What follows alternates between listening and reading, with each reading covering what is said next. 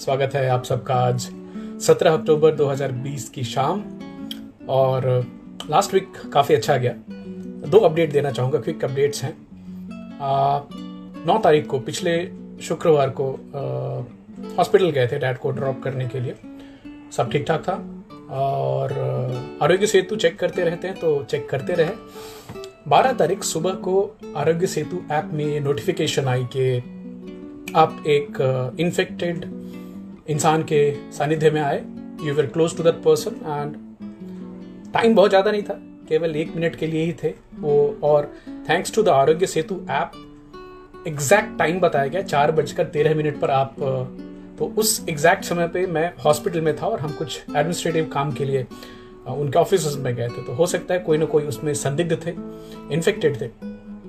और सो जब मंडे को देखा तो आ, फिर मंडे को देखने के बाद एक बार सन्नाटा सा सुबह सुबह लगा और फिर हमने सोचा कि क्या किया जाए? और फिर as precaution the directive issued by the government of India फिर हमने इमीडिएटली अपने दोस्तों को अपने सारे लोगों को बताया कि ऐसी सी घटना हुई है और मैं सेल्फ क्वारंटाइन में जा, जा रहा हूँ। तो आप सबको बताते हुए बहुत बहुत खुशी है कि वो सेल्फ क्वारंटाइन चली और मैंने थोड़ी सी ईज करी है एक, दो दिन पहले। कोई सिम्टम नहीं आए खाली एक ट्यूसडे को सुबह सो के उठने पर गले में दर्द और थोड़ी थकान सी लगी तो it was like difficult so but thankfully आप सबका आशीर्वाद है और हमारे जो डॉक्टर मित्र हैं वो भी संपर्क में थे और उन्होंने बताया कि चिंता न करें। कि हम लोग तो दिन रात इन्फेक्टेड लोगों के संपर्क में आते हैं बट आपने मास्क पहन रखा था तो कोई चिंता करने की बात नहीं है। और सो so, वो एक अपडेट थी तो सब ठीक ठाक है। दूसरी अपडेट ये है कि इस सप्ताह में ही हमारे आप सबके बहुत ही प्रिय कलिन भैया पंकज त्रिपाठी जी और हम दोनों फेसबुक पे मित्र हैं, बहुत पहले से हैं और उन्होंने वो मित्रता बनाई रखी है बहुत बड़ी बात है। वो मुझे ट्विटर पे भी फॉलो करते हैं। तो परसों सुबह में एक बड़ा ही प्लेजेंट सरप्राइज़ हुआ। जब भी मैंने फेसबुक खोला तो देखा कि पंकज भैया ने मुझे टैग करके और मेरी जो फास्टिंग वाली वीडियो थी, उसको अपने हज़ारों, लाखों अपने फैंस में शेयर किया और थैंक्स बोला। तो मेरे लिए एक बहुत ही बड़ी इनकरेजमेंट है ये, और शुक्रिया वापस कहना चाहूँगा पंकज त्रिपाठी जी का। आप बड़े ही सुंदर इंसान हैं, आप बड़े हम्बल हैं ग्राउंडेड हैं, आपको जो स्टार के जो नखरे आ जाते हैं, वो सब नहीं आए हैं। तो भगवान आपको ऐसे ही तरक्की देते रहें, और कल ही आपकी मेंस वर्ल्ड की जो कवर पे आए हैं, उसके लिए आपको बहुत बहुत बधाई। और उम्मीद है, अगर आपको ये वीडियो देखने का मौका मिला तो वापिस से मेरा प्रणाम स्वीकार कीजिएगा। तो Vikas ji just check that I think it's live and I can see people here Abhinav ji हैं जसवाल जी हैं पापा स्वागत है आपका and let's get to the topic of the day topic ये है कि किस तरह से सोशल मीडिया हमारी साइकोलॉजी को हमारी सोच को प्रभावित करता है और हमारे फ़ोन क्या हमारे लिए लत बन गए हैं क्या? और ये आपके लिए जितना uh, आई ओपनिंग होगा। मेरे लिए भी उतना ही आई ओपनिंग था। एक्चुअली बताऊँ कि ये रिसर्च करते समय मैं काफ़ी डिस्टर्ब था। मैं खुद को ही एक उस फ़ोन एडिक्ट की श्रेणी में डालता हूँ। सोशल मीडिया एडिक्ट की श्रेणी में डालता हूँ। बट अभी इस जानकारी के बाद तो हो सकता है कि ये मेरा अभी तक का किया हुआ सबसे इंपॉर्टेंट एपिसोड हो, जिससे मुझे बहुत कुछ सीखने को मिला है और उम्मीद है आप लोग भी ध्यान से सुनिए। आपको भी बहुत सारी चौंकाने वाली चीज़ें पता चलेंगी, जिनका आपको मुझे आभास ही नहीं है। We do not even know एक छोटी सी चीज़ बताना चाहूँगा कि आज जो आपके हाथ में मोबाइल फ़ोन है, उस मोबाइल फ़ोन में इतनी इंफॉर्मेशन है जो कि एक जमाने में दुनिया के सबसे पावरफुल आदमी बिल क्लिंटन साहब के पास हुआ करती थी। तो उसकी जो कंप्यूटेशनल पावर थी, वो जो नॉलेज थी, उतनी नॉलेज आके आज एक बच्चे के हाथ में, आज आपके हाथ में है। और ये पहले के जो सुपर कंप्यूटर हुआ करते थे बड़े बड़े कंप्यूटर हुआ करते थे, उनसे ज़्यादा computational capacity is now in your smartphone एक और चीज़, आप में से कितने लोग हैं जिनको ए ओ एल चैट याद है?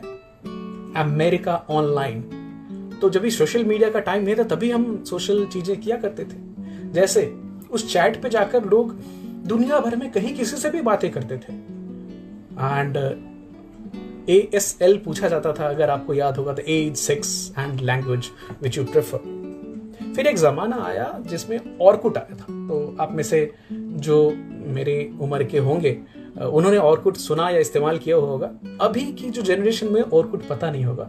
So just to refresh the memory of all of you Orkut was one of the first social media platform which was actually popular मुझे उसका फ़ायदा भी हुआ था। इनफैक्ट uh, मेरी सेल से ट्रेनिंग की जो जर्नी हुई, उसमें ओरकुट ने एक बहुत इंपॉर्टेंट काम किया कि मुझे मेरे लोगों से ऑफ़िस के लोगों से कांटेक्ट में रखा और सही समय पर मैं उनकी नज़र में आया तो मेरी जर्नी थोड़ी चेंज हुई। तो मैं औरकुट के लिए हमेशा से शुक्रगुजार हूँ। बट अभी क्या हो गया है? अभी आपके आजू बाजू में क्या क्या चीज़ें हैं? बाप रे। तो मैं खाली देख रहा था यूज़र बेस के हिसाब से आज के समय में कौन से कौन से सोशल मीडिया एप्लीकेशन हैं? फेसबुक सबसे नंबर वन पर है। उसके बाद नंबर टू पे यूट्यूब आता है, फिर व्हाट्सएप है ट्विटर है फेसबुक मैसेंजर है वी चैट है पिंटरेस्ट है इंस्टाग्राम है TikTok Tumblr Flickr LinkedIn Weibo Q Q और ये भी जान लीजिए, इन सब के करोड़ों करोड़ों यूज़र्स हैं वर्ल्ड ओवर तो मतलब ये ऐसी एक जाल बनी है, ऐसा एक पूरा तिक्रम है जिसमें कि आप इसको बिना समझते हो आप फंसते चले जा रहे हैं, चले जा रहे हैं। विकास जी, स्वागत है आपका। आप में से कितने लोगों ने सोशल मीडिया सोशल डायलेमा करके एक डॉक्यूमेंट्री आई है नेटफ्लिक्स पे? उसको देखिए जरा। मैंने उसको देखा और मैं और मेरी बड़ी बेटी दोनों साथ में देख रहे थे और हम एक्चुअली आँख खुली, हमारी बहुत और एक सोबरिंग थॉट भी था। चिंतित हुए हम। धक्का भी लगा बहुत सारा, क्योंकि उसमें जिस तरह की इंफॉर्मेशन आपको बताई गई है कि आप समझते हैं कि आप फ़ोन लेकर के आप स्क्रीन को देख रहे हैं। एक तरफ़ उस स्क्रीन के आप हैं और उस स्क्रीन के दूसरी तरफ़ सैकड़ों इंजीनियर्स लगे हैं। साइकोलॉजिस्ट हैं न्यूरो साइंटिस्ट हैं। सबका काम खाली यह है कि कैसे आपको स्क्रीन से चिपका कर रखा जाए।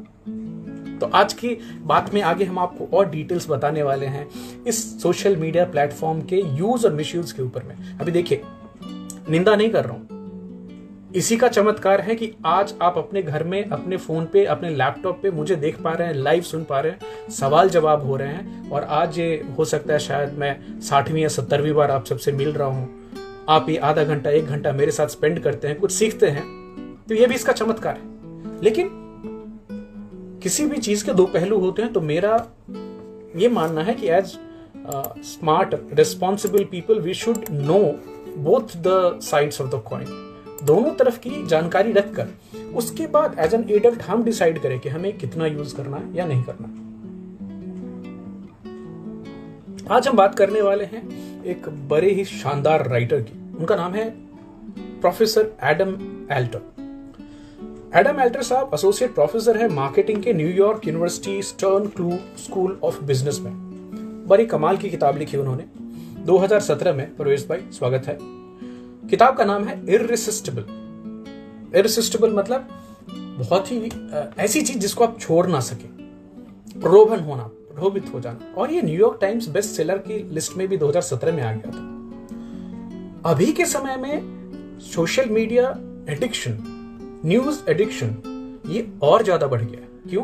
क्योंकि अभी हम, हमारी जो सोशल लाइफ थी, बाहर जाना फिजिकली बाहर जाना, वो बंद हुआ। तो उस पहलू को भी हम थोड़ा आज डीप डाइव करके देखेंगे। तो अगर जैसे आप अब कैसे बढ़ गया, यही रिकॉल कीजिए, आप जनता कर्फ्यू चौदह घंटे के लिए अनाउंस हुआ था 22 मार्च को कि जनता कर्फ्यू है, आप सब घर के अंदर रहेंगे।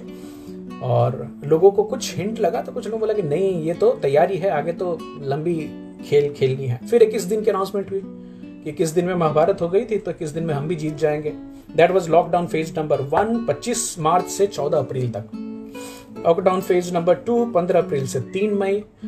फ़ेज़ नंबर थ्री चार में से सत्रह में फ़ेज़ नंबर चार अट्ठारह में से इकतीस में एक जून से अनलॉक शुरू हुई है, जिसमें भी लॉक वो पॉइंट वन पॉइंट ओ जून में, वन टू पॉइंट जुलाई में थ्री पॉइंट अगस्त में फोर पॉइंट सितंबर में और अभी चल रही है फाइव पॉइंट फ़र्स्ट सितंबर से। तो अभी महाराष्ट्र में भी फ़िल्म थिएटर्स खुल रहे हैं रेस्टोरेंट्स खुल गए हैं। तो ये तो थोड़ा थोड़ा आपको जस्ट रिमाइंड करने के लिए कि हम कितने डिफ़िकल्ट समय से गुजरे हैं। बट इस समय के दौरान, जो ओ टी टी प्लेटफॉर्म्स हैं, जैसे नेटफ्लिक्स है एम एक्स प्लेयर है सोनी लिव है, जी का है, बाकी डिज्नी हॉट स्टार है। इन सब का यूज़ बहुत बढ़ गया। अभी जैसे मैं हॉटस्टार पे स्पेशल ऑप्स करके के के मेनन साहब की सीरीज़ है, वो fantastic how the intelligence agencies work without any notice अभी जो करंटली देख रहा हूँ, अभी मैं और मैडम उसमें थोड़ा काइंड ऑफ़ हुक्ड हैं। एक एपिसोड बची है स्कैम 1992 हर्षद मेहता की कहानी के ऊपर में हंसल मेहता जी ने बहुत ही शानदार बनाई है और एक्चुअली ये किताब सुचेता दलाल जी ने लिखी थी, उसके ऊपर में बनी है। तो बहुत ही रियल लाइफ स्टोरी है और उसको इतने तरह से, अच्छी तरह से बनाया गया है कि हमने वो भी देख डाली, रक्तांचल देख डाली हमने एम एक्स प्लेयर्स पे पूरी एक दो दिन के अंदर में। आश्रम, जिसमें बॉबी देवल जी ने बहुत अच्छा काम किया है। Loosely based on Asaram Bapu and Dera Sacha Sauda. Ram रहीम, याद है आपको? लव जनरेटर बाबा जो थे, उनके ऊपर में। इसी बीच में सुशांत सिंह राजपूत की दुखद सुसाइड का हुआ, जिसको बाद में मर्डर, ड्रग, ये वो करके चार पाँच चैनल तो एकदम पागल हो गए। अभी भी कुछ लोग धरना दे बैठे हैं कि अभी सीबीआई ने भी गलत किया और एम्स ने भी। तो बहुत सारा प्रचार, दुष्प्रचार एंटी पॉजिटिव नेगेटिव बहुत सारा कुछ हुआ है और इन सब में हमारी कंजम्पशन स्क्रीन की बहुत बढ़ गई अभी बैक टू एडम ऑल्टर साहब। तो एडम ऑल्टर साहब ने एक टेड टॉक दी थी तो मैं उसमें से कुछ छोटे से अंश आपको बताना चाहूँगा।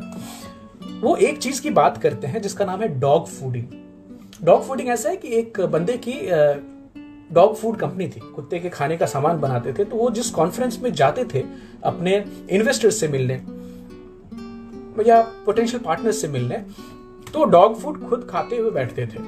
तो वो इंडिकेशन देते थे कि देखिए, अगर मैं खा सकता हूँ तो आपके कुत्ते के लिए तो बिल्कुल ही सुरक्षित है।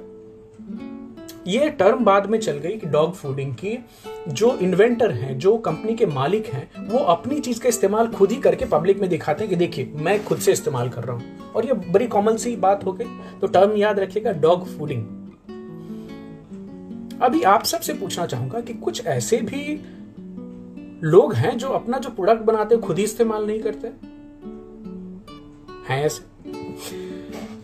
2010 में स्टीव जॉब्स जी ने एक कमाल की इक्विपमेंट लॉन्च की, जिसका नाम था आईपैड पहली बार लॉन्च हुई थी, एक स्क्रीन और उसको बताया गया कि ये कंप्यूटर से भी अच्छी है।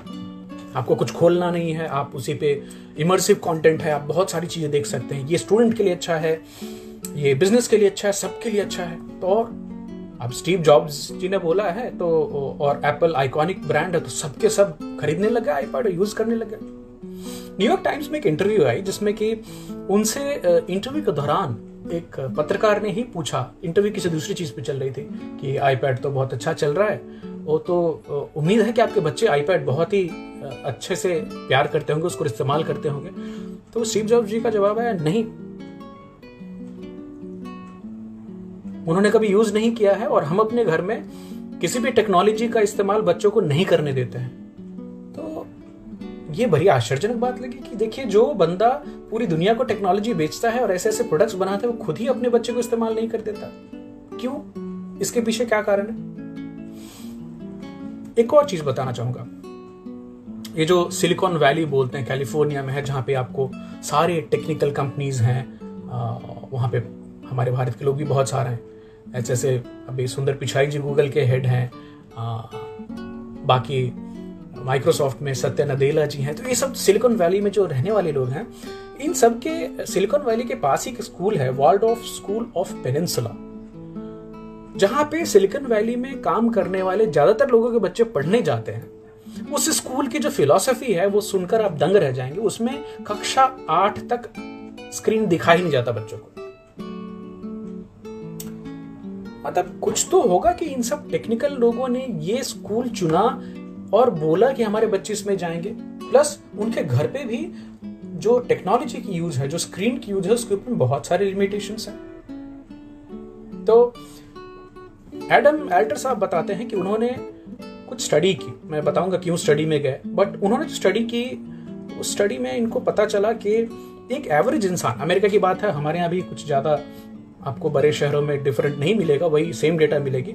हम सात से आठ घंटे सोते हैं, आठ से नौ घंटे दिन में काम करते हैं, और एक तीन घंटे का समय होता है जो हम अपनी दिनचर्या में निकालते हैं। दिनचर्या मतलब जिसमें आपका कुकिंग क्लीनिंग बच्चों का ख्याल रखना, कुछ ऐसे जो नॉर्मल काम होते हैं। ये सब मिला जुला के टोटल उन्नीस घंटे होते हैं। बाद में बचे पाँच घंटे। अब ये पाँच घंटे जो हैं, ये आपका पर्सनल टाइम है। इसको आप अपना मी टाइम भी बोल सकते हैं। तो आपका जो पर्सनल टाइम है आपका जो मी टाइम है इसमें आप क्या करते हैं? आप अपने रिश्तेदारों से बात करेंगे आप अपने दोस्तों को मिलने जाएँगे।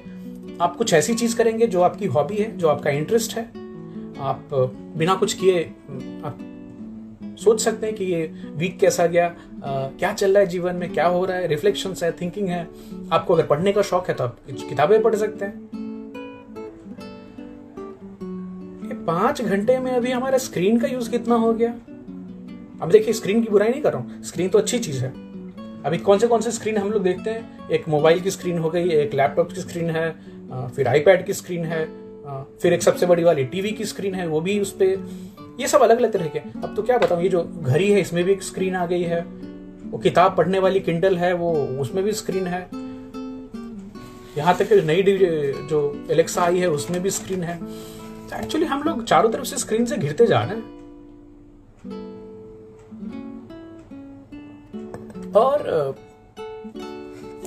एडम साहब का बोलना है कि अभी यूएसए में तो क्लियर कट एवरेज है कि एक इंसान चार से पाँच घंटे फ़ोन यूज़ करता है दिन में। आप सहमत नहीं होंगे इस बात से? क्योंकि आपके दिमाग में एकदम से ये बात आएगी ना, मैं कहा चार घंटे? ना बिल्कुल नहीं। अभी देखिए, उन्होंने अपनी स्टडी में दो तीन दो चीज़ें नोट की। ऐसे ऐप जिनमें आपको रिलैक्सेशन है एक्सरसाइज की बात है जिसमें आपको वेदर दिखता है, आप कुछ पढ़ते हैं एजुकेशनल ऐप हैं, या जो हेल्थ के रिलेटेड ऐप हैं, इनको यूज़ करने के बाद और इनका एवरेज यूज़ दिन में नौ मिनट का होता है। उस ऐप यूज़ करने के इमीडिएट बाद सर्वे में लोगों से पूछा गया कि हाउ आर यू फीलिंग आपको कैसा लग? रहा तो सारे लोगों ने बोला कि अच्छा फील कर रहा हैं। उस ऐप को यूज़ करने के बाद। एक दूसरे ग्रुप के लोग हैं, जिन्होंने एक दूसरे तरह का ऐप यूज़ किया और उस ऐप को यूज़ करने के बाद उनसे पूछा गया कि आप अभी कैसे महसूस कर रहे हैं? तो ज़्यादातर लोगों ने बोला, वो अच्छा महसूस नहीं कर रहे हैं. तो इस श्रेणी में, इस कैटेगरी में कौन से ऐप्स आते हैं? वो हैं डेटिंग साइट्स, जहाँ पे आप, अगर जवान है तो आप लड़का तो लड़की खोजेंगे, लड़की है तो लड़के को खोजेंगे, या फिर अभी के समय में तो लड़का लड़की को भी लड़का लड़के को खोज सकता है। सोशल नेटवर्किंग साइट्स हैं। इनको यूज़ करने के बाद आदमी अच्छा फील नहीं करते। Gaming site entertainment site news web browsing ये सब करके आदमी को खुशी नहीं हो रही है। और जो यूजफुल वेबसाइट और एप्लीकेशन है जिनका हमने पहले बताया कि जिसको इस्तेमाल करके आदमी को खुशी महसूस होती है, उसके मुकाबले कई गुना ज़्यादा समय इन पे व्यतीत किया जाता है। तो बात यह है कि आप किसी चीज़ को क्यों इस्तेमाल करेंगे जब भी अल्टीमेटली आपको उसको यूज़ करने के बाद हैप्पीनेस नहीं हो रही है, खुशी नहीं हो रही है। तो एडम एल्टर साहब ने बोला कि इन सारी चीज़ों में एक कॉमन चीज़ है जो ध्यान दीजिएगा। वो कॉमन चीज़ ये है कि इन सब में रुकने का क्यों ही नहीं है। बटन जो होता है ना रुकने का, वो बटन ही नहीं है। कैसे इसको आपको एक ये सारे जो प्लेटफॉर्म हैं, इन्होंने वो बटन हटा दी है, जिससे आपको ये पता चले कि हाँ बहुत हो गया, अभी बंद कर देना चाहिए। ये बॉटमलेस पिट है। फॉर एग्ज़ाम्पल आप एक समाचार पत्र ले लीजिए। भगवान की कृपा से समाचार पत्र न्यूज़पेपर वापस आने चालू हो गए हैं। इसमें थोड़ा सा चेंज किया हमने। टाइम्स ऑफ़ इंडिया को हटा के हिंदुस्तान टाइम्स ले आए हैं बिकॉज़ ऑनलाइन एडिशन पढ़ते पढ़ते रियलाइज़ हुआ कि उनकी पत्रकारिता कुछ ज़्यादा गंभीर है। और टाइम्स ऑफ़ इंडिया में बहुत ज़्यादा गॉसिप हो रही थी तो वो चेंज किया है। तो अभी हाथ में जो न्यूज़पेपर होती है सुबह में, आप उसको पढ़ना शुरू करते हैं। तो पढ़ते पढ़ते आप आखिरी पेज तक जाएँगे, खत्म हो गई बात। आप क्या करेंगे? न्यूज़पेपर को फोल्ड करके रख देंगे। तो ये क्यों हुआ? ये इशारा हुआ कि अभी न्यूज़पेपर खत्म हो गई। अब यही बात कारगर है। Same thing is applicable also to magazines जो पत्रिकाएँ पढ़ते हैं आप। हाय अंचल, स्वागत है आपका। यही चीज़ एप्लीकेबल है एक मैगजीन के लिए एक किताब के लिए। आ, पहले एक सीरियल्स आते थे टीवी सीरियल्स उनके लिए। आप किताब पढ़ते पढ़ते किताब खत्म हो गई तो आप क्या करेंगे? किताब बंद कर देंगे या एक चैप्टर खत्म हो गई तो बंद कर देंगे। हम बात कर रहे थे हुक नहीं क्यू की। किस चीज़ को स्टॉप करना? जैसे फॉर एग्ज़ाम्पल अगर न्यूज़पेपर मैं पढ़ रहा हूँ तो न्यूज़पेपर के आखिरी पेज पे आने के बाद क्या होगा? न्यूज़पेपर में बंद करके रख दूँगा। किताब पढ़ रहा हूँ, किताब पढ़ने के बाद पढ़ ली फ़िज़िकल बुक तो बंद करके रख दूँगा। पुराने जमाने में टेलीविज़न शो आते थे तो हम टेलीविज़न शो देखते थे और वो धारावाहिक, वो एपिसोड खत्म हो गई तो फिर उसके बाद क्या करते थे? सब बैठ के उस बारे में चर्चा करते थे। अभी अभी क्या हो गया? अभी ये हो गया कि हमारा जो न्यूज़ है, वो स्टॉप ही नहीं होता है। पहले तो हमें समाचार के लिए भी आठ चालीस का इंतज़ार होता था। आठ बजकर चालीस मिनट शाम को टेलीविज़न पे न्यूज़ आना चालू होती थी और हम दूरदर्शन के न्यूज़ को 20 मिनट तक देखते थे। पूरे दिन में क्या हो रहा है, इससे हमें कुछ फ़र्क नहीं पड़ता था। हम खेलते थे, हम मस्ती में रहते थे, लोग अपना अपना काम करते थे। शाम को चेक करते थे कि पूरे देश में क्या हो गया। अभी क्या हो गया? अभी हम बन गए हैं बिल्कुल बॉटमलेस जिसमें हम बॉटमलेस इन द सेंस कि अंत नहीं है, इस ओर का और छोर नहीं है। चाहे वो ट्विटर हो कि फेसबुक हो कि इंस्टाग्राम हो, कि ईमेल हो, या फिर टेक्स्ट पढ़ना हो, या फिर न्यूज़ जो न्यूज़ के चैनल्स हैं वो कंटिन्यूसली 24 घंटे चलते रहते हैं। तो जस्ट वो जा ही चला ही जा रहा है, चला ही जा रहा है, चला ही जा रहा है। इनफैक्ट एक एडम एल्टर साहब बताते हैं कि नीदरलैंड में एक कंपनी है जिसने अपने ऑफ़िस का डिज़ाइन ऐसा बनाया कि ऑफ़िस के डिज़ाइन में उन्होंने इस तरह से किया है कि छह बजने के बाद जो ऑफ़िस खत्म होने का समय होता है, ऑफ़िस के सतह पे, जो फ्लोर पे जितने चेयर और टेबल हैं, वो सब उठ करके ऊपर रूफ में चले जाते हैं। आपको बैठने की जगह ही नहीं रहेगी आप काम कहाँ करोगे? और फिर तभी वहाँ पे किसी शेड्यूल के हिसाब से एक दिन वो योगा स्टूडियो बन जाता है, किसी एक दिन वो जगह डांस स्टूडियो बन जाती है और एम्प्लॉयज़ अपने हिसाब से अगर रुकना चाहें तो उस क्रिया में उस उस एक्टिविटी में शामिल हो सकते हैं। तो ये एक तरह से इंडिकेशन देना है कि चलो आज का काम खत्म दुकान बंद करो निकलो यहाँ से। बॉटमलेस नहीं है। कुछ जगहों पे ये बहुत ही क्या बोलो लॉयल्टी मानी जाती है कि बंदे छह बजे के बाद आठ बजे रात को बैठे काम कर रहे हैं। बारह बजे रात को लैपटॉप खोल करके मेल भेजा जा रहा है। और इसको आज आज के समय में इसको एक, एक तरह से तमगा दिया जाता है। अप्रिसिएशन मिलती है कितना हार्ड वर्किंग आदमी है। बट कहीं ना कहीं गलत है। डेमलर जो एक जर्मनी की कार कंपनी उन्होंने एक बड़ा अच्छा सा एक उपाय निकाला कि जो लोग उनके यहाँ काम करने वाले हैं, और मान लीजिए आप उनके एम्प्लॉय हैं, और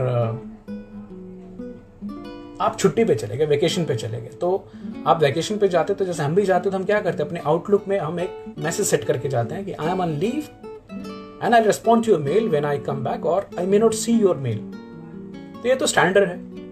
अब इसका नतीजा ये है कि कई सारे लोग हैं जो छुट्टियों में भी मोबाइल पे अपने मेल चेक कर लेते हैं या फिर सुबह शाम लैपटॉप खोला और मेल चेक कर लिया। डेमलर ने एक ऐसी पॉलिसी बनाई कि अगर जो एम्प्लॉय छुट्टी पे है और उनको कोई मेल जाता है तो मेल भेजने वाले को मैसेज जाता है कि ये इंसान छुट्टी पे है और आपने जो उसको मेल भेजा है, उसको हमने डिलीट कर दिया है। तो आपने जिस इंसान को मेल भेजा था, वो छुट्टी पे है, वो मेल वो कभी नहीं देख पाएँगे तो आप किसी दूसरे इंसान को मेल करें, या फिर दो सप्ताह के बाद उनसे कांटेक्ट करें। मतलब छुट्टी जो है, वो छुट्टी है। अब इससे मुझे मोशी मोशी याद आया। ज़िंदगी ना मिलेगी दोबारा में मिश्रा जी, स्वागत है आपका। ज़िंदगी ना मिलेगी दोबारा में याद कीजिएगा। सारे दोस्त छुट्टी पे जा रहे हैं और ऋतिक रोशन साहब जो है, वो फ़ोन पे बात करने लगते हैं। थैंक यू बाबा फॉर द कंफर्मेशन फ़ोन पे बात करने लगते हैं तो शायद अभय देवल बोलते हैं, कोई इसका फ़ोन फेंक दो। तो फरहान अख्तर फ़ोन लेके फेंक देते अभी तीनों दोस्त छुट्टी पे थे और वो फ़ोन पे लगे हुए थे तो vacation means vacation cut to now अभी की बात कीजिए।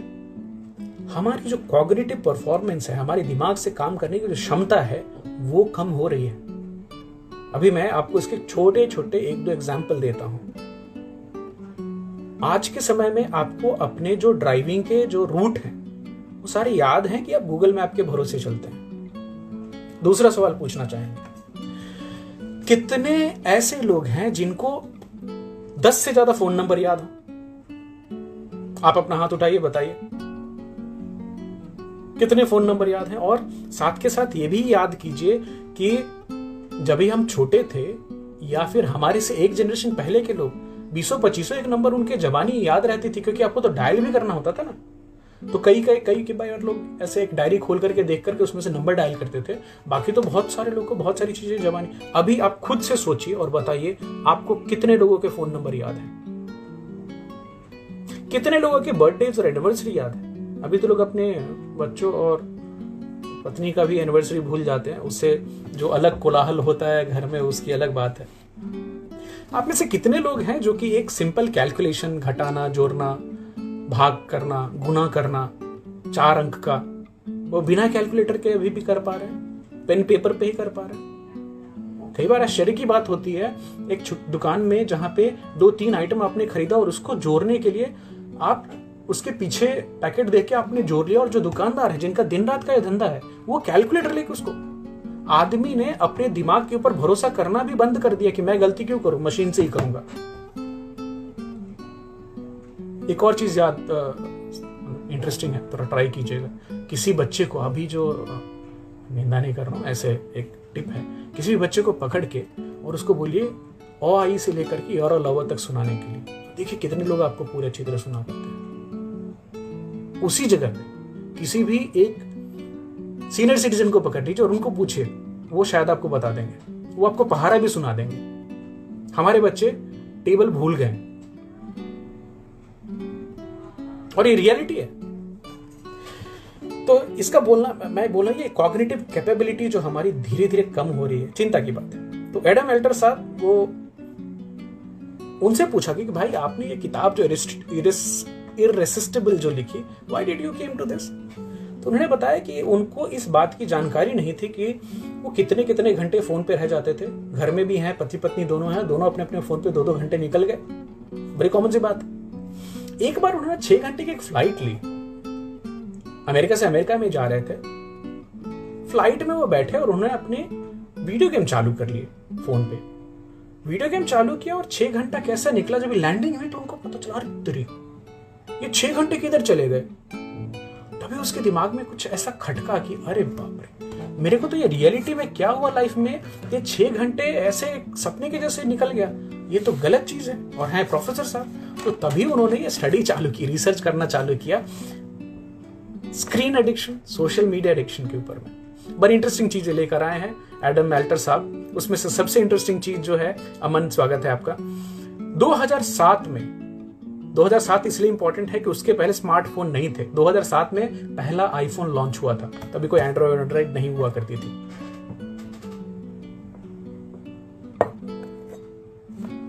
हालाँकि 2005-6 में तभी नोकिया की स्मार्टफ़ोन आ गई थी। मैंने, मुझे याद है 3230 तभी भी सत्रह अठारह हज़ार की फ़ोन खरीदी थी हमने।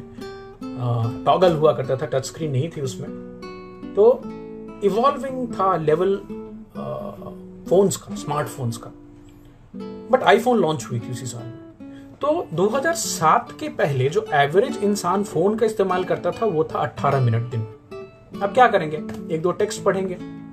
या फिर फ़ोन से बात करेंगे। तो 18 मिनट था एवरेज अभी एक इंसान एवरेज इंसान मतलब कुछ लोग कम भी करते होंगे, कुछ लोग इससे ज़्यादा करते होंगे। मेरा उम्मीद तो ज़्यादा पे है, चार घंटा इस्तेमाल करता है। ये कितने फैक्टर से इंक्रीज हुआ आप सोच के देखिए। बारह तेरह चौदह के फैक्टर से इंक्रीज हुआ। अट्ठारह मिनट एक दिन में इस्तेमाल वर्सेस चार घंटा एक दिन में इस्तेमाल। आप खुद से सोचिए और ये बताइए आप लाइट यूज़र हैं कि हैवी यूज़र हैं? Full confession I am a heavy user और uh, एक एप्लीकेशन uh, है आपके एंड्रॉयड फ़ोन पे आईपैड uh, वाले और आईफोन वाले अमन, आप बताएँगे आईफोन में कौन सा एप्लीकेशन है जो आपको यूज़र डेटा देता है? कि कितने घंटे तक, कितने मिनट तक आपने कौन सा एप्लीकेशन खोला? आपका स्क्रीन टाइम कितना है? जो एंड्रॉयड यूज़ करने वाले हैं एंड्रॉयड प्लेटफॉर्म आप अपने सेटिंग्स में जाके या फिर गूगल प्ले स्टोर में जाकर के चेक करिए डिजिटल वेलबींग करके। वो डिजिटल वेलबींग प्राइमरली नए वाले फ़ोन में अभी मिश्रा जी बोल रहे हैं extremely heavy I can understand sales में तो और भी ज़्यादा फ़ोन का इस्तेमाल होता है। और एक एक्सपेक्टेशन है लोगों की कि आप व्हाट्सएप मैसेज का भी एक मिनट के अंदर में रिप्लाई दे दें। नहीं तो आपसे सवाल पूछे जा सकते हैं। ये बड़ी गलत चीज़ है। तो डिजिटल वेलबींग ऐप को अपने फ़ोन में अपडेट करें और विज़िट में जाके अपने मेन स्क्रीन के ऊपर में उसका डेटा लेकर तो डिजिटल वेलबींग की विज़िट के हिसाब से कल मैंने चार घंटे से ज़्यादा फ़ोन यूज़ किया और उसको उस, वो आपको ये भी दिखाएगा कि आपने कितनी बार फ़ोन को उठाया है। तो एक सौ से ऊपर अनलॉक है। और और डिटेल में आप जाना चाहेंगे तो कौन से एप्लीकेशन पे आपका कितना टाइम जा रहा है फेसबुक आपका कितना टाइम खा रहा है कौन सी एप्लीकेशन कितना टाइम खा रही है ये भी आपको दिखेगा। देखिए जानिए आपको लगता है कि उसके बिना आप नहीं रह सकते हैं सोचने की बात मिश्रा जी लिख रहे हैं ऑलरेडी है डिजिटल वेलबींग इन ऐप बहुत बढ़िया, उसको अपडेट कर लीजिए और मेन स्क्रीन पे ले आइए। कि आप जब भी फ़ोन उठाने जाएँ तो आपको दिखेगा अच्छा आज का दिन चार घंटा हो चुका है, आज के दिन में सौ बार फ़ोन उठा चुके हैं। फिर धीरे धीरे शायद कहीं, देखिए, जानकारी आने के बाद ही बिहेवियर में कुछ परिवर्तन होने के चांसेस होंगे। उम्मीद है। मोमेंट नाम की एक ऐप लॉन्च हुई थी 2015 में, जो कि यूज़र का एक्सपीरियंस ट्रैक करने के लिए बनाई गई थी। तो एडम एल्टर साहब हैं उन्होंने जब भी इस ऐप के जो बनाने वाले हैं, उनसे बातचीत हो रही थी तो उन्होंने पूछा कि अच्छा आप ऐप इंस्टॉल करने जा रहे हो? उससे पहले मैं आपसे एक सवाल पूछना चाहता हूँ कि आपको क्या लगता है कि आप कितना, कितने मिनट तक फ़ोन इस्तेमाल करते होंगे? तो एडम साहब ने बसा बोला, साठ मिनट से लेके नब्बे मिनट तक मतलब एक से डेढ़ घंटा दिन में। जब भी उन्होंने ऐप इंस्टॉल किया और खुद की डेटा चेक की तो उनका जो यूज़ निकल के आया, साढ़े तीन घंटे। मज़े की बात यह है कि आपको ये साढ़े तीन घंटे, चार घंटे कैसे बीतते हैं आपको पता ही नहीं चलता। ये सरप्राइजिंग चीज़ है। मिश्रा जी लिख रहे हैं every night they notify you of your screen time अच्छा अमन बता रहे हैं कि आईपैड आईफोन में हर रात को स्क्रीन टाइम बताते हैं और फेसबुक पर 30 मिनट लॉक लगा दिया है। मिश्रा जी ने बहुत बढ़िया।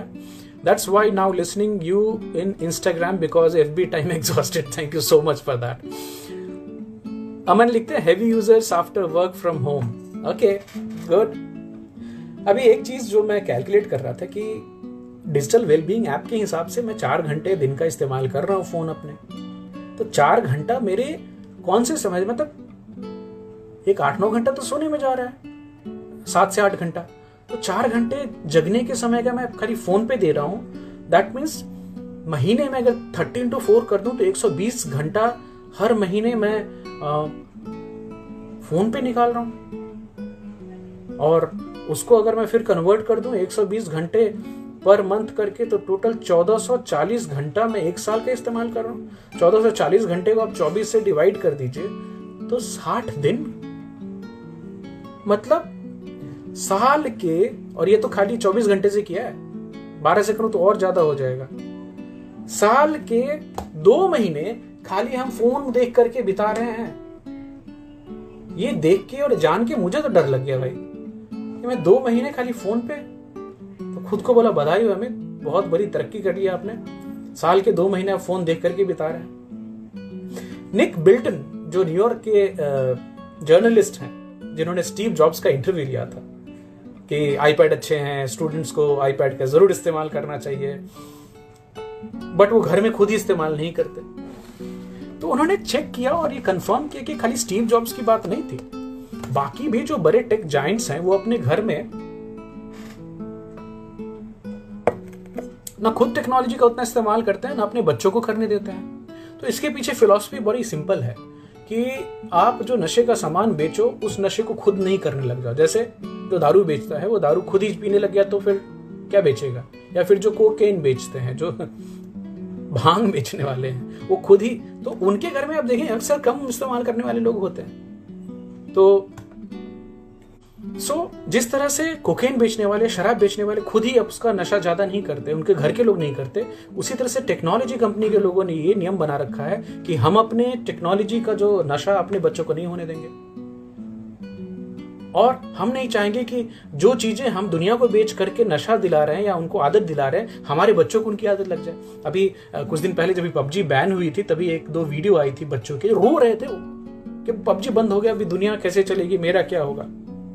ये बड़ी कंसर्निंग बात है कि जो लोग वो प्लेटफॉर्म क्रिएट करते हैं, जो लोग वो प्लेटफॉर्म दूसरों के बच्चों के लिए बनाते हैं, वो अपने बच्चों को नहीं इस्तेमाल करने देते या खुद ही अपने फैमिली के लोगों को नहीं इस्तेमाल करने देते।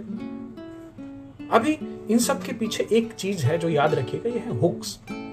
तो ऐसी क्या चीज़ बनाते हैं? ऐसे हुक क्या बनाते हैं? हुक क्या बोलो आपको? एक तरह से जैसे मछली मारने में हम जो चारा डालते हैं, वो चारा डालना है। और इसमें ऐसी ऐसी चीज़ें डाली जाती हैं कि इतनी लुक्रेटिव बन जाए, इतनी लालच वाली बन जाए कि आप वापस उस पर चले जाए। आप वापस उसको जाकर चेक करें। और जितनी जितनी ज़्यादा हुक ज़्यादा बताई जाएगी, जितनी ज़्यादा हुक लगती जाएगी और हर महीने नई नई हुक आपको देखेंगे आप। अभी फेसबुक में फिर कुछ नया एक आ जाएगा जिसमें आप रूम बना सकते हैं, दो लोग वीडियो चैट कर सकते हैं। ये सब फ्री में देते हैं। क्यों फ्री में दे रहे हैं? आपकी अटेंशन चाहिए उनको। अभी इन हुक की वजह से ही हम ये 18 मिनट 2007 में जो इस्तेमाल करते थे 18 मिनट इस्तेमाल से आगे बढ़ के हम चार घंटे, पाँच घंटे, छह घंटे, सात घंटे, मैं तो चार घंटे एवरेज बोल रहा हूँ। ऐसे बहुत सारे लोग हैं जिनको मैंने देखा है कि वो इससे भी ज़्यादा इस्तेमाल करते हैं फ़ोन का। तो एक तरह से हमारी जनरेशन तो बच गई। अभी की जनरेशन पूरी की पूरी स्क्रीन पर डिपेंडेंट है। कुछ हद तक मैं ये भी बोल सकता हूँ कि एक एडिक्शन भी हो गया है नई जनरेशन में स्क्रीन का। हमें भी है और इसकी जानकारी नहीं है। ये किसी भी एडिक्शन की निशानी होती है कि आप उसको इतना ओवर यूज़ कर लें कि आपको फिर उसका सुध बुध ना रहे कि आप कितना इस्तेमाल कर रहे हैं। एडम एल्टर साहब का बोलना है कि खाली दो लोग अगर बात कर रहे हैं, उनके बीच में एक फ़ोन रखा रहे तो भी एक आपकी एबिलिटी जो है कनेक्ट करने की उस इंसान से वो कम हो जाती है। क्यों? तो फ़ोन जो है, ये एक दूसरी दुनिया का रास्ता है। एक दुनिया जो आपकी वास्तविक दुनिया, ये दुनिया। जहाँ मैं हूँ, मेरे बच्चे हैं, मेरा घर है। दूसरा ये दुनिया, जहाँ मैं आपसे बात कर रहा हूँ। ये नहीं कि मैं ये नहीं बोला कि ये वास्तविक नहीं है, लेकिन जब भी हम फेसबुक पर हैं ट्विटर पे हैं, दुनिया भर की चीज़ें देख रहे हैं एक एकदम अलग ही दुनिया है। तो अगर आप सोशल मीडिया पर्सन हैं, आप जैसे फ़ोन उठाएँगे, आपका मन करेगा फेसबुक चेक करें ट्विटर चेक करें इंस्टाग्राम देखें स्नैपचैट देखें, काम करने वाले लोग तो आपको अपना ईमेल चेक करना होगा टेक्स्ट चेक करना होगा व्हाट्सएप में बॉस ने कुछ मैसेज तो नहीं छोड़ा। तो ऐप प्रोग्राम ये सब आपको, आपकी जो करंट वास्तविकता है, उससे कहीं दूर ले जाता है। और खाली ये देखा गया कि दो लोग अगर बात कर रहे हैं, उनके बीच में, दोनों के बीच में टेबल पे खाली उनके फ़ोन रख दिए जाए तो फ़ोन अगर पलट के भी रखे जाए तो भी उनकी ability to interact with each other connect is very very low ये तो एक्सट्रीम बात हो गई। आप अभी बहुत ही कॉमन है कि दो मित्र भी बैठे हैं, दो लोग बैठे हैं और बातचीत हो रही है, चार लोग बैठे हैं तो सब बात भी करेंगे बीच में अपना फ़ोन भी देखते रहेंगे।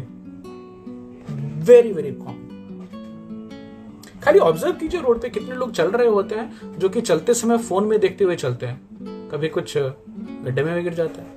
कुछ ओपन जो गड्ढा होता है उसमें गिर जाते हैं, कई ट्रैफ़िक एक्सीडेंट्स करा देते हैं। तो ऐसे तो एक दो एग्ज़ाम्पल है, मेरे जान पहचान में ही है, जिनको कई बार मैंने देखा है कि, कई बार नहीं, अक्सर ही हंड्रेड परसेंट टाइम देखा है कि वो चल रहे होते तो ऐसे ही चल रहे होते हैं। और ये भी केसेस मालूम है कि वो गिर गए हैं, कभी पैर में मोच आई है, ये हुआ है, वो हुआ है।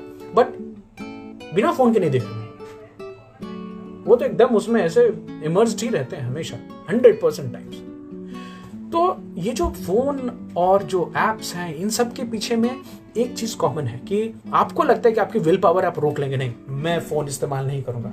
याद रखिए आपकी विल पावर मेरी विल पावर लिमिटेड है। जब हम थके होते हैं जब हम ओवरवर्कड होते हैं आ, हमारी विल पावर कम हो जाती है। और विल पावर वर्सेस फ़ोन में हमेशा फ़ोन जीतता है। तो एक तरफ़ आप हैं, फ़ोन के एक तरफ़, और फ़ोन के दूसरी तरफ़ 200-300 इंजीनियर की टोली है, जो कि दुनिया के सबसे टॉप ब्रेन्स हैं। फेसबुक ट्विटर करोड़ों रुपए का सैलरी देती है लोगों को। क्यों? उनका काम है ऐसी चीज़ें बनाना जिससे आप उसके, जो चार घंटे हुआ है ना, वो चाहेंगे आप आठ घंटे तक फ़ोन के सामने ही बैठे रहे। और किस तरह की मैनिपुलेशन है, किस तरह से आपको चेंज किया जाता है, ओह अब मैं चाहूँगा आप में से ज़्यादातर लोग सोशल डिलेमा नेटफ्लिक्स पे देखें, जाने आप। बहुत ही इंपॉर्टेंट है। फॉर एग्ज़ाम्पल एक ऐप लॉन्च हुई या एक पेज लॉन्च हुई, एक आधे यूज़र को रेड दिया गया बैकग्राउंड आधे को ब्लू दिया गया। खाली ये चेक करने के लिए कि रेड वाले में लोग ज़्यादा समय बिता रहे हैं कि ब्लू वाले में? पता चला ब्लू वाले में लोग ज़्यादा समय बिता रहे हैं, सबको ब्लू कर दो। दुनिया का सबसे बड़ा सबसे बड़ा जो सोशल मीडिया ट्रांसफॉर्मेशन हुआ वो था लाइक बटन आ जाना लव बटन आ जाना एंग्री सैड बटन आ जाना। ये फेसबुक ने किया था 2010 में। हालाँकि फेसबुक की लॉन्च हुई थी 2005 में एक यूनिवर्सिटी कैंपस में, जहाँ पे ये छात्र लोग अपने स्टूडेंट्स फ़ोटोज़ डालते थे कि मैं अभी यहाँ ये पढ़ रहा हूँ, मैं ये चला गया, ये ट्रैकिंग की। तब तक यूनिडायरेक्शनल था कि आपने पोस्ट किया, लोगों ने देखा उसको। पता नहीं किस जीनियस ने ये दिमाग लगाया कि एक लाइक बटन डालते हैं अभी लाइक बटन डालना मतलब ये यूनिडायरेक्शनल से बाई डायरेक्शनल हो गया मतलब अभी लोगों को फीडबैक मिलने लगी कि मैंने ट्रैकिंग की और फ़ोटो डाली, उस पर इतने सारे लोगों ने लाइक किया। तो कितने लोगों ने मेरी ट्रैकिंग लाइक की, कितने लोगों ने मेरा बर्गर लाइक किया, कितने लोगों ने मेरी कविता लाइक की, इससे इंसान को बहुत ही खुशी मिलती है। अगर आपने मान लीजिए कोई चीज़ बड़ी इंटरेस्टिंग पोस्ट की, मैं अपनी ही बात कर लेता हूँ कि वीडियो बनाई वीडियो चलाई और अंत में देखा, खाली वीडियो कितने लोगों ने देखा? और पचास लोगों ने देखा। अभी देखिए, उस दिन पंकज त्रिपाठी जी ने वीडियो रिकमेंडेशन कर दी तो वो वीडियो 2600 लोगों ने देख लिया अभी तक। तो क्या वो 2600 वीडियो व्यूज़ मेरे को खुशी नहीं देती? बिल्कुल देती। तो जिसे आप लोगों ने कुछ लिखा, कुछ पोस्ट किया, कोई फ़ोटो डाली और किसी ने कुछ रिस्पॉन्स नहीं दिया वॉल ऑफ़ साइलेंस तो आपको बहुत ही एक धक्का सा लगता है क्या हो गया? किसी ने मतलब पोस्ट ही नहीं किया। क्योंकि हम सोशल क्रिएचर्स ना, हम सामाजिक प्राणी हैं तो हमें समाज से एक रिवॉर्ड की इच्छा होती और लाइक जो है, ये एकदम इंजन ऑफ़ फीडबैक है। तो ये कुछ पोस्ट करना और लाइक जो है, ये जुए वाली मशीन की तरह है। कि आपने कुछ पोस्ट किया और उसको इमीडिएटली लोगों ने लाइक किया शेयर किया, उसके ऊपर कमेंट्स आने चालू हो गए, आपको तभी एक संतुष्टि होती है डोपामिन रश होती है, दिमाग से एक अच्छे अच्छे केमिकल्स निकलते हैं, बड़ी सुखद ही अनुभूति होती है।